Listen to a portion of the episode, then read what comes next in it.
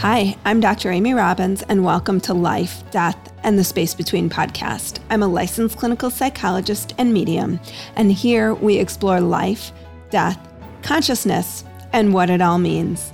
Just a reminder to please go on my Patreon page this month uh, patreon.com backslash Dr. Amy Robbins.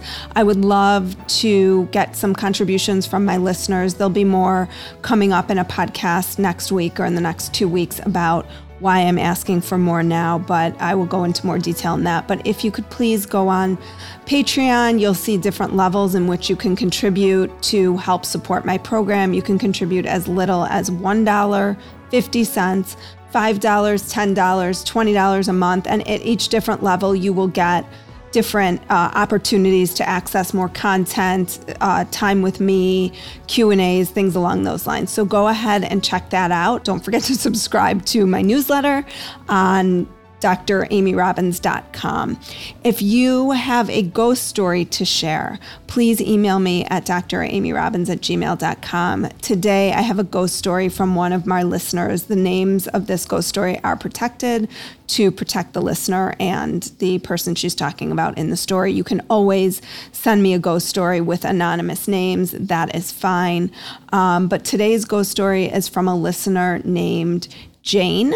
And her boyfriend, and the story is about her boyfriend, Ryan. Also, if you have small ears, there is some intense content in this. So, I, if you have small ears listening, I would encourage you to put in your earbuds or listen to this episode at a different time. Okay. And this episode is dovetailed with the Grief Dreams episode. So, if you haven't listened to that, you can listen to that. The two go go hand in hand. So, now I'm also trying to pair ghost stories with episodes. So, again, if you have one, please let me know. Okay, today's ghost story from Jane. Let's call my college boyfriend Ryan. He was charming, great looking, and smart.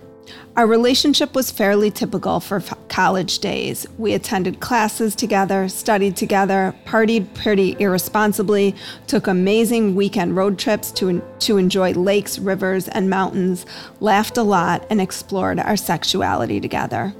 We generally relished being young and in love and had a blast doing so. We both felt we had found, quote, the one, and our relationship would last a long, long time. Maybe forever. Probably forever.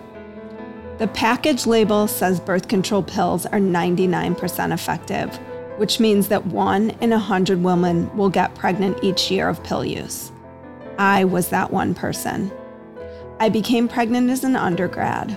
Ryan and I knew how ill prepared we were for parenthood at that phase in our lives, and we decided to take on the difficult decision of terminating the pregnancy.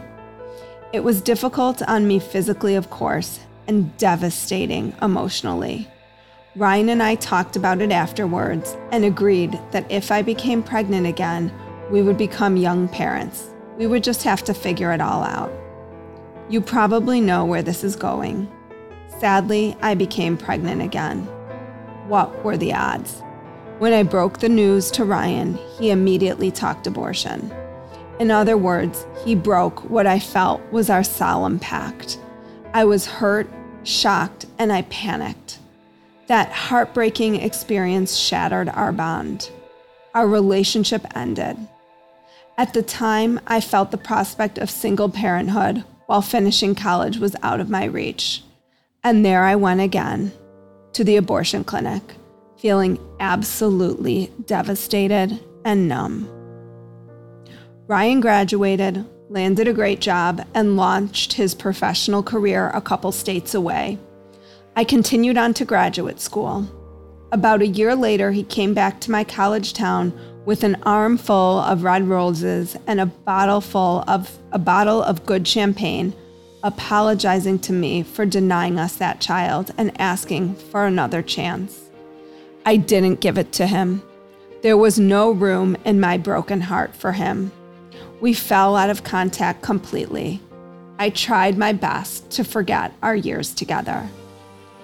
Fast forward decades, I heard through the grapevine that Ryan died by suicide at age 49. I had no insight into his life or cir- circumstances. That was 10 years ago. A few months ago, I started having dreams about Ryan. Not my usual foggy, disjointed nonsense, flying hamburgers and dancing pickles, kaleidoscope, kaleidoscope style dreams, but rather very vivid, very real, super clear scenes that I could recall in great detail when I woke up. Ryan appears as he was in college, 20 something and vibrant, full of positivity, and at the same time peaceful as a mountain lake. He communicates to me without words, through a kind of knowing. His eyes speak for him. My ego guessed he was asking for forgiveness, but I was not finding forgiveness in my still heavy heart nearly 30 years later.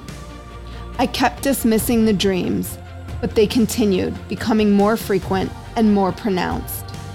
One recent weekend, I had a couple of girlfriends in for a staycation. One happens to be very dream focused and spends most mornings journaling and interpreting her dreams. Coincidentally, their first night here, I had a super vivid Ryan dream where his message to me came through loud and clear. It was, I was actually pretty great to you.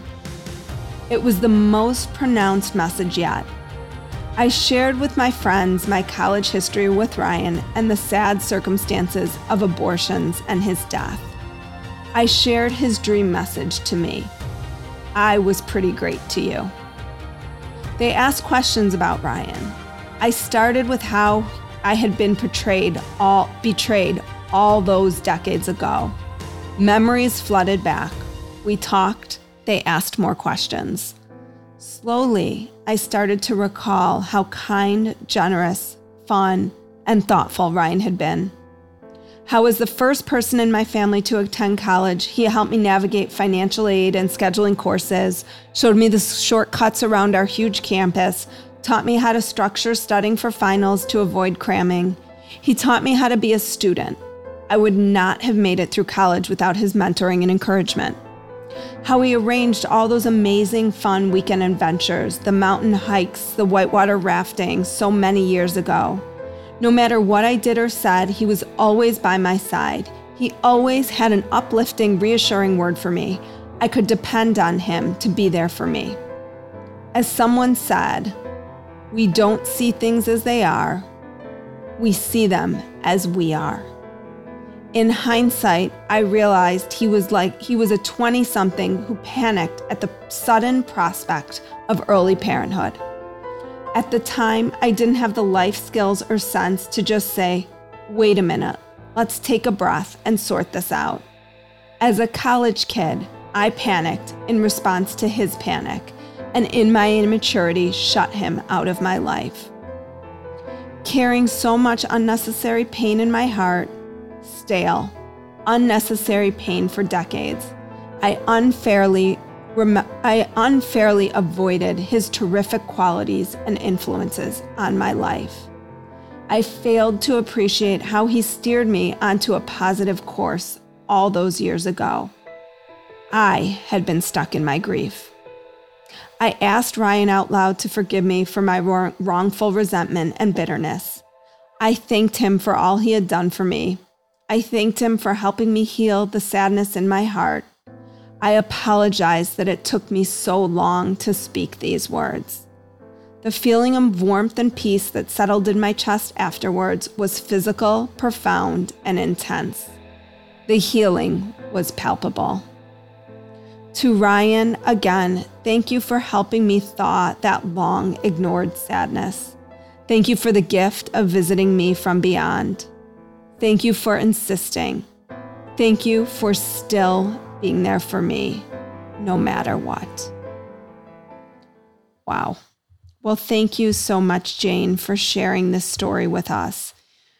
Whew, that was a doozy. That was so powerful. And I think it just shows the power of forgiveness, the ability to forgive someone even once they are no longer on this physical plane and that we can continue to heal and connect with those who have crossed over and they can continue bringing us messages that we often need, that we might not even realize that we need for our own healing.